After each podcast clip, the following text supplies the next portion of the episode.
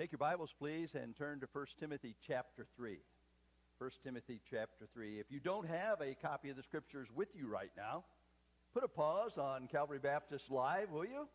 Go get a copy of the scriptures, and then you will have it in front of you as we share and study God's word together. Paul is writing to Timothy, his son in the faith helping Timothy understand the assignment of pastoring a church in a place called Ephesus. Paul wants Timothy to recognize that as one pastors a church, there are certain responsibilities that fall upon him if he's going to be effective in ministry. And here in chapter 3, Paul gives to Timothy the qualifications for shepherds and servants bishops, pastors, and deacons so that they can be examples and leaders of the flock. But the key to this whole book is found in verse 15 of 1 Timothy chapter 3, where Paul writes, If I delay, you may know how you ought to behave yourself in the household of God, which is the church of the living God, the pillar and ground of truth. Paul wanted Timothy to know, Paul wants us to know that this is the church of the living God. Christ is the head according to Colossians chapter 1. And according to 1 Corinthians chapter 12, we are the body of Christ. No matter where you are this morning, you are part of the body of Christ. And Calvary has a very special family. That's only part of the body of Christ. Now, within that body, God has given to us some leaders who are supposed to encourage and minister to the body, and certainly that includes pastors, shepherds. Last week we talked about what it means to be a shepherd, a pastor. We talked a little bit about what an elder was and what a bishop was, and God uses each of these three terms to identify the ministry of the pastor.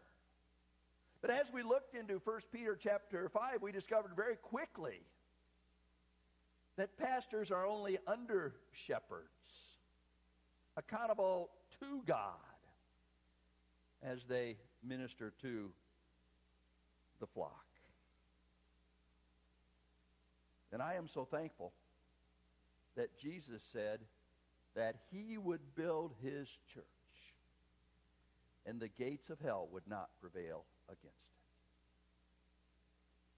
So this morning as we look at the standards that God has given to us for bishops, pastors, elders, and next week as we look at the standards that God has given to us for, for deacons, I want us to recognize that these standards are for his church because this indeed is the church of the living God.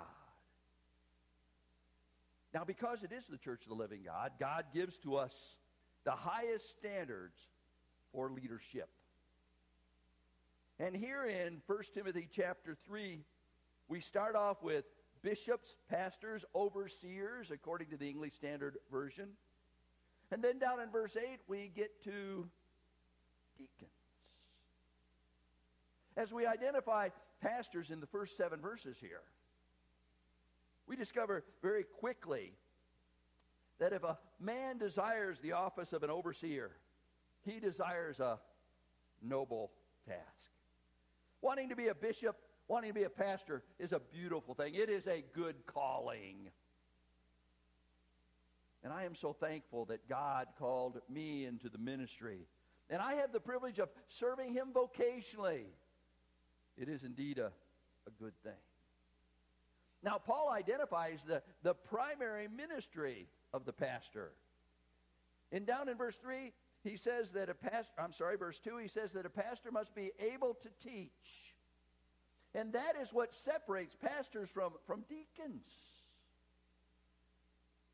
And we talked about the responsibility of teaching and preaching the Word of God and how important that is. Last week I reminded you that in these first seven verses, there are four musts. And must give to us some non negotiable qualities and responsibilities of the pastor.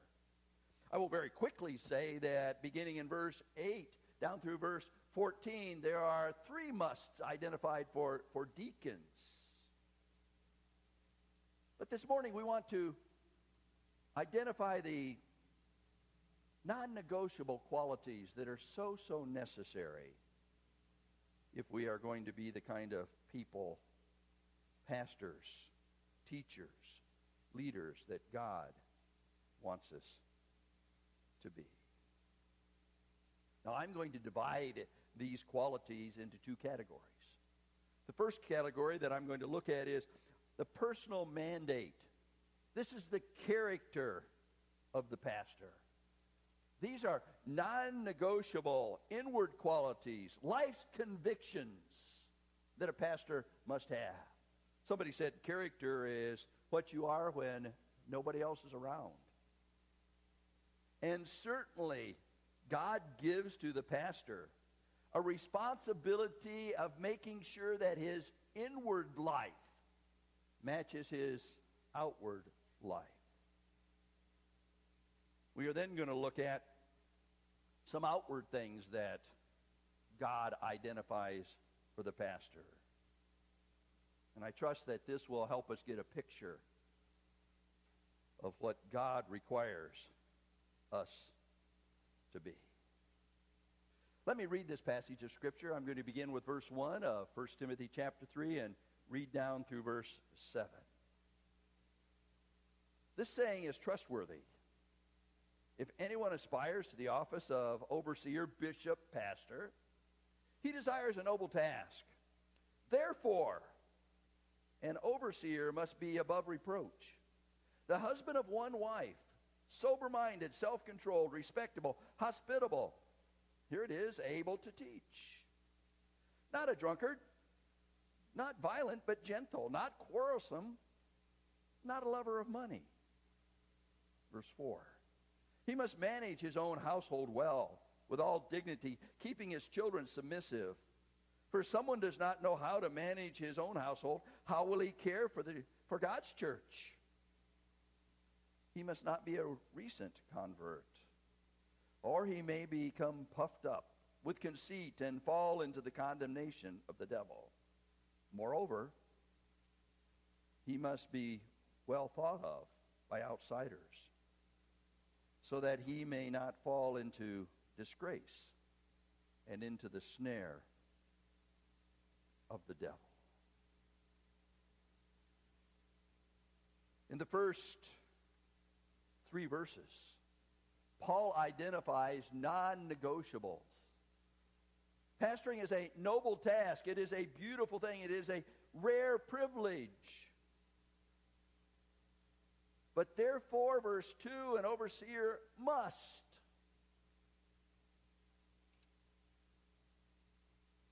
There are 10 qualities that Paul lists here. Let's look at them very quickly this morning. An overseer must be above reproach. The word means unable to be convicted, without accusation one who lives his life in such a way that those around him recognize God's call on his life. Pastoring has great responsibilities, but a pastor must be an example so that there is no room for accusation. John MacArthur, in his commentary on 1 Timothy, says this it does not mean that the bishop, the pastor, has not committed sins in his life. What it does mean is that his life has not been marred by some obvious sinful defect in character, which would preclude him setting the highest standard for godly conduct. He must be a model for the congregation to follow. The bishop must be above reproach. The bishop must be the husband of one wife. Now, the text does not address marital status at this point. It does not mean that someone who is not married cannot be a bishop or a pastor. It does mean that a polygamist should not be a bishop or a pastor. It does not preclude someone whose spouse has died and they are remarried from serving the church of Jesus Christ. Marriage is a big deal. It is a picture of Christ and the church. And marriage is the first part of managing one's own household well. Verse 5. So one who is going to lead the church of God needs to make sure that his relationships with those closest around them are all that God wants him to be. Now, there are many men who are not serving as pastors or deacons who are a great godly example to the church of Jesus Christ, and I am so thankful for them. And I also want to remind you that being a godly example is not about a position within the body. It is about progressive sanctification and godly piety. Knowing that when it's all said and done, we will all have to stand before God and give an account. Paul simply says, those who are going to serve as overseers must have the character quality of the husband of one wife. They must also be sober minded. It has the idea of being vigilant, a clear thinker, able to, to look ahead and be able to understand the consequences of one's action. Watching over the souls of others and watching over his own soul as he is an example an overseer of the child of the church of, of God. He must be self-controlled, well-disciplined, have the right priorities in his life. Recognizing that there are some things that are very, very important and must be taken care of as it relates to the flock of God. And understanding that as we put those in priority, it is all about the church of the living God and the call that God has upon our lives.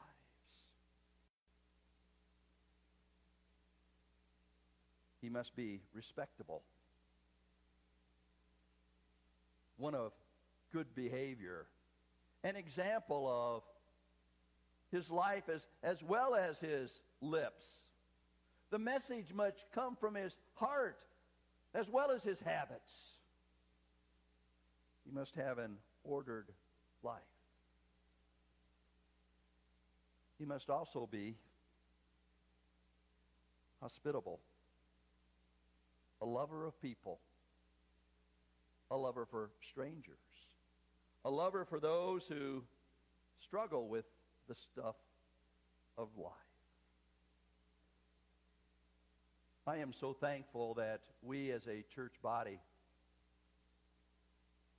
have folks from all areas of life. In many ways, it is a real picture of the body of Christ. And each of us needs to recognize our responsibility to fulfill the law of Christ and to love one another, have each other's best interest at heart. That's what hospitable means. Paul now gives to Timothy four negatives, if you will, where he says, the overseer must not be a drunkard. Ephesians tells us, be not drunk with wine in which is excess, but be filled with the spirit of, of God. And the overseer must make sure that it is the Spirit who is guiding and directing and leading in his life. And that he is not controlled by some external force that would lead him away from the things of God. A bishop must not be violent, but gentle. There are so many times in our lives that we have a tendency to react to things. That tension that comes when we feel that we've been violated or something's gone against us. But here Paul makes it clear that our reaction to such things is, is not violent. It, it is not out of anger. But it is with gentleness and respect. Paul says that the bishop must not be quarrelsome.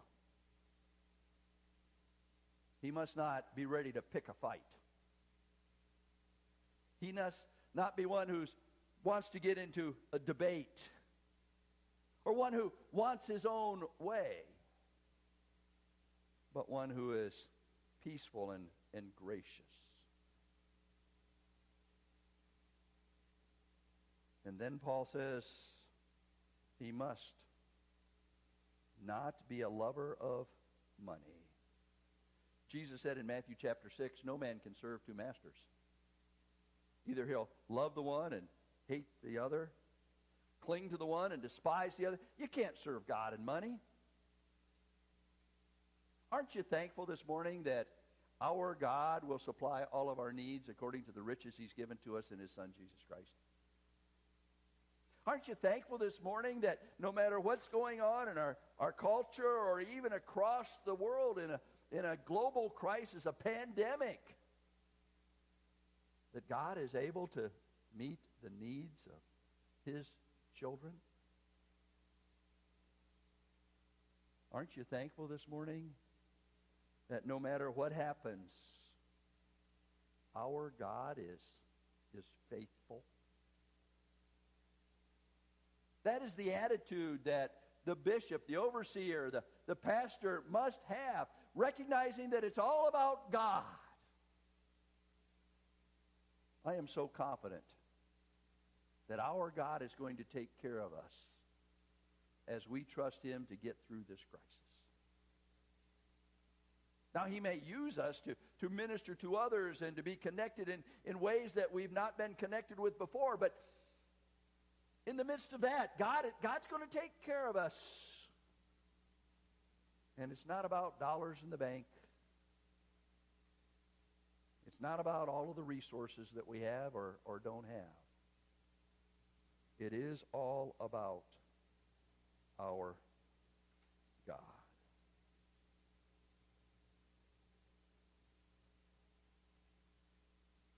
Paul next moves into some very practical mission things that must be in the life of the pastor. Verse 4 He must manage his own household well, and with all dignity, keeping his children submissive. Verse 5 For if someone does not know how to manage his own household, how will he take care of the church of God? The pastor's family is, is very important to God. Because within the pastor's family, there is a great illustration about how to live life and how to deal with all the cultural and stress of life. Connie and I are so grateful for the three children, the three spouses of our children, the four grandchildren that God has given to us. And it's by God's grace that they are serving and sharing in, in local church ministry, that they are living out their lives for the honor and glory of, of God. Now, this can be a difficult thing. I will long remember when we went to First Baptist Church in Rochester, there was an all church meeting. And the church was allowed to ask me questions to determine whether or not God would call me to, to shepherd that, that dear flock. One of the things that we did not expect was that the leadership of the church also intended to ask our kids questions. And I will, I will long remember a question that was asked of our oldest daughter. She at the time was a ninth grader. It was a difficult move for her in a, in a lot of ways because of the time in her life. And as we sat in that fellowship hall, the chairman of, of the deacons said, Jill, I want to ask you a question. Jill kind of perked up. And here was the question Jill, how good is your father's discipline?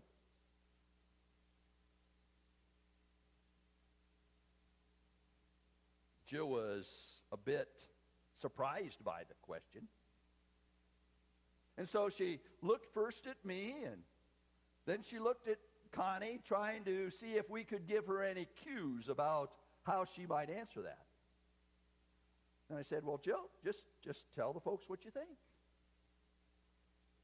Here was her answer. Well, it works.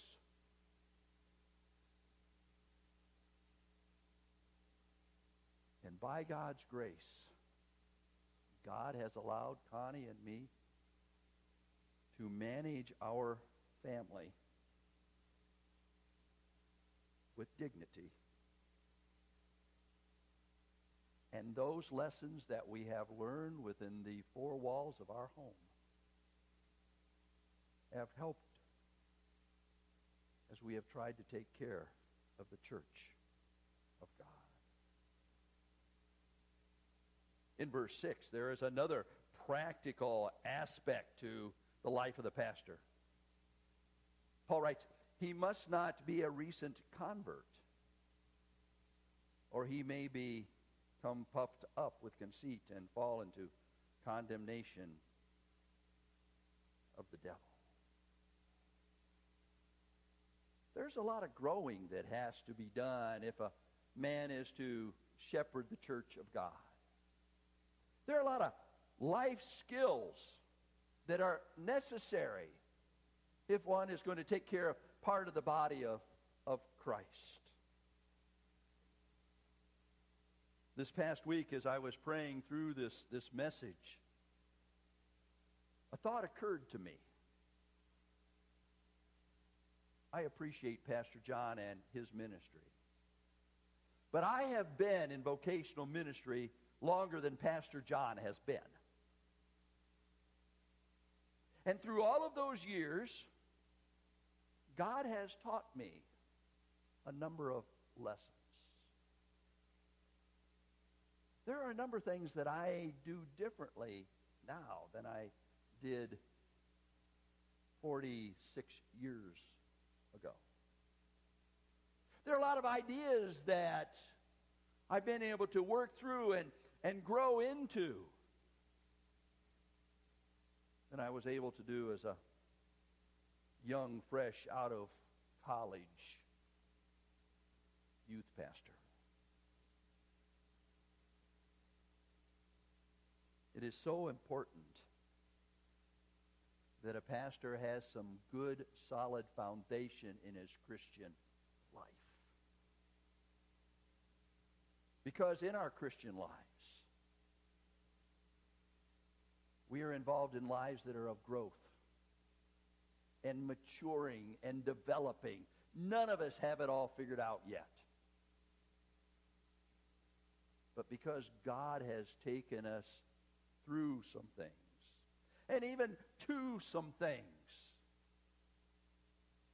he has developed in us the wonder of his son. That's why we talk about being challenged and changed and conformed to the character of Christ. And that's for all of us.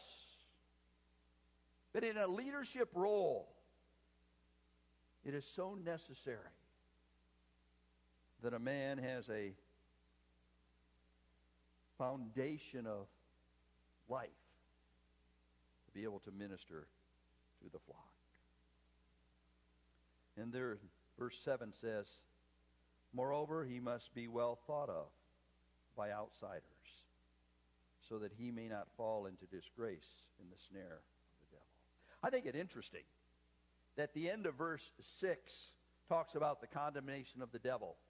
And the end of verse 7 talks about the snare of the... You know, Satan is alive and well. And if Satan can destroy the life of a pastor, a shepherd of the, the flock, he has affected so, so many people in their lives.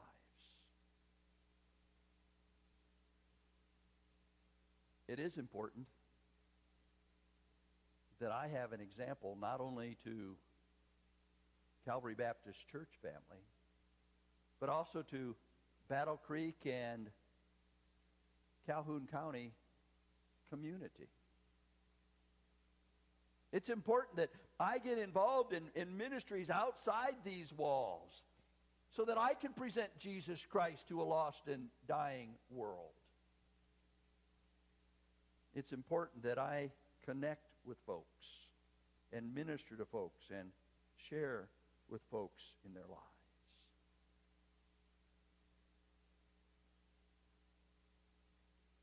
I will long remember a ministry that I was privileged to have with a gentleman by the name of, of Ron.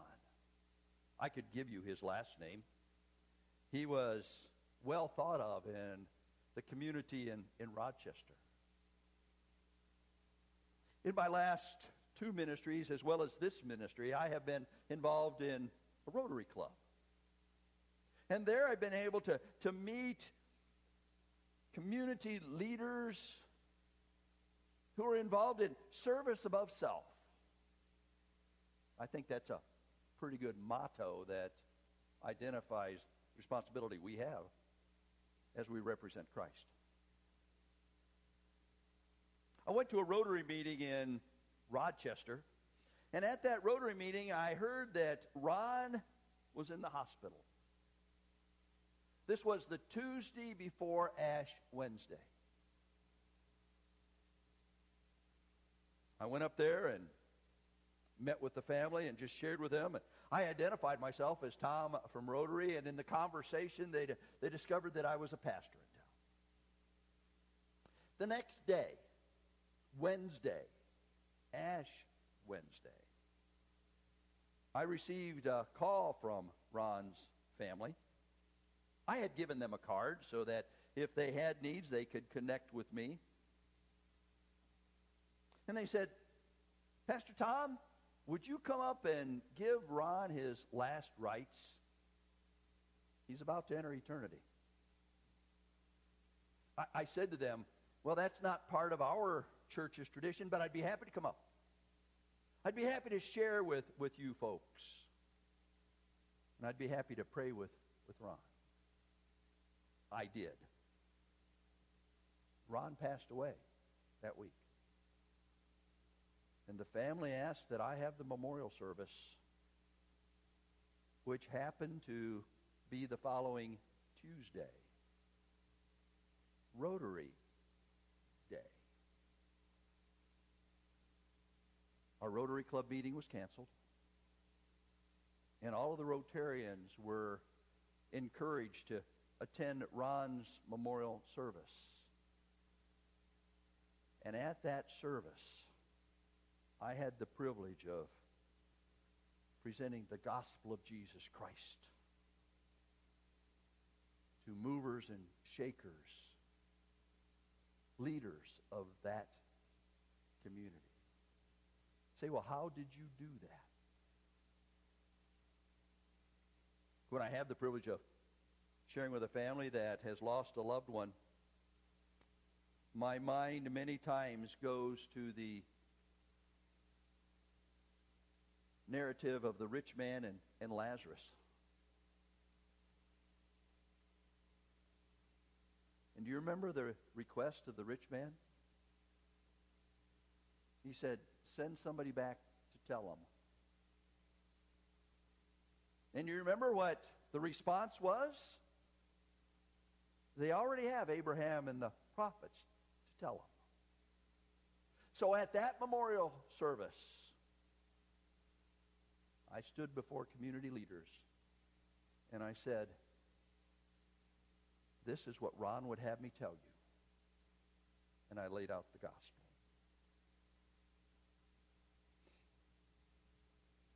It is a non-negotiable quality that the bishop,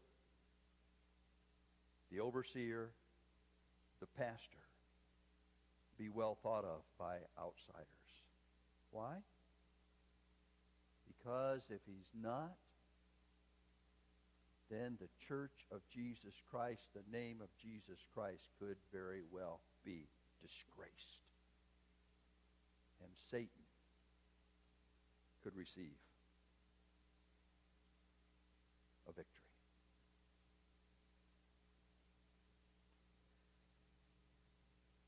As I personally read these seven verses,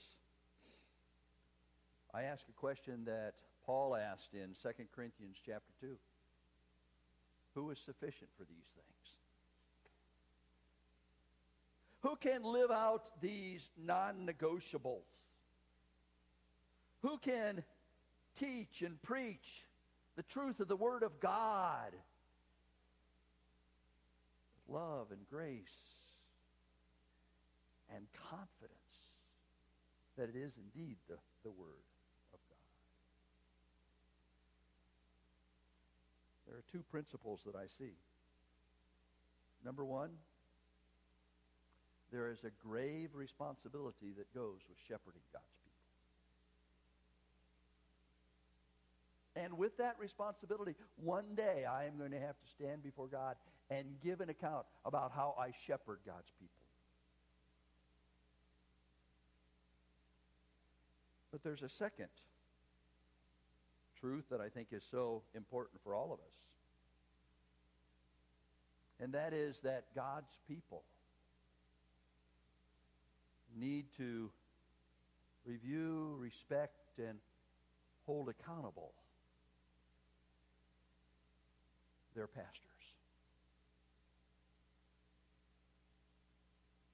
Why is that so necessary? It's necessary for this reason. This is the church of the living God. Never forget that. This is the household of God, the pillar and ground of truth. And you and I, within this local assembly of believers, and certainly outside these walls, need to be those that are living out the good news of the gospel of Jesus Christ. Somebody once said, Your life speaks so loud that I cannot hear what you say. And if your life and my life is not reflecting the one who gave his life for us, then we will not be effective in fulfilling that which God has called us to as the assembly, the church of the living God. Let's pray together. Father, we thank you so much that we were able to meet here this morning. And we pray that as we worked our way through your word, that its truth would penetrate our hearts and that your spirit would apply its truth to our lives. Father, I pray that you would make me the kind of pastor that you want me to be. And Father, that my life would live out the truth, being an example to the flock. Pray for Pastor John and, and his leadership here at Calvary. Use him in a very special way to, to make a difference in people's lives. And Father, use our families, our wives and our children and even my grandchildren to be a real illustration of your grace in your work. And may we do it, Father, because we recognize the importance of what the body is. The bride of Christ. The assembly of the living God. Father, give us a good week. Help us to know how we can make a difference. And Father, even though we're worshiping in a, in a different way, draw us close to you and help us to be your kind of people. For it's in Jesus' name we ask these things. Amen. God is good. And all the time, our God is good.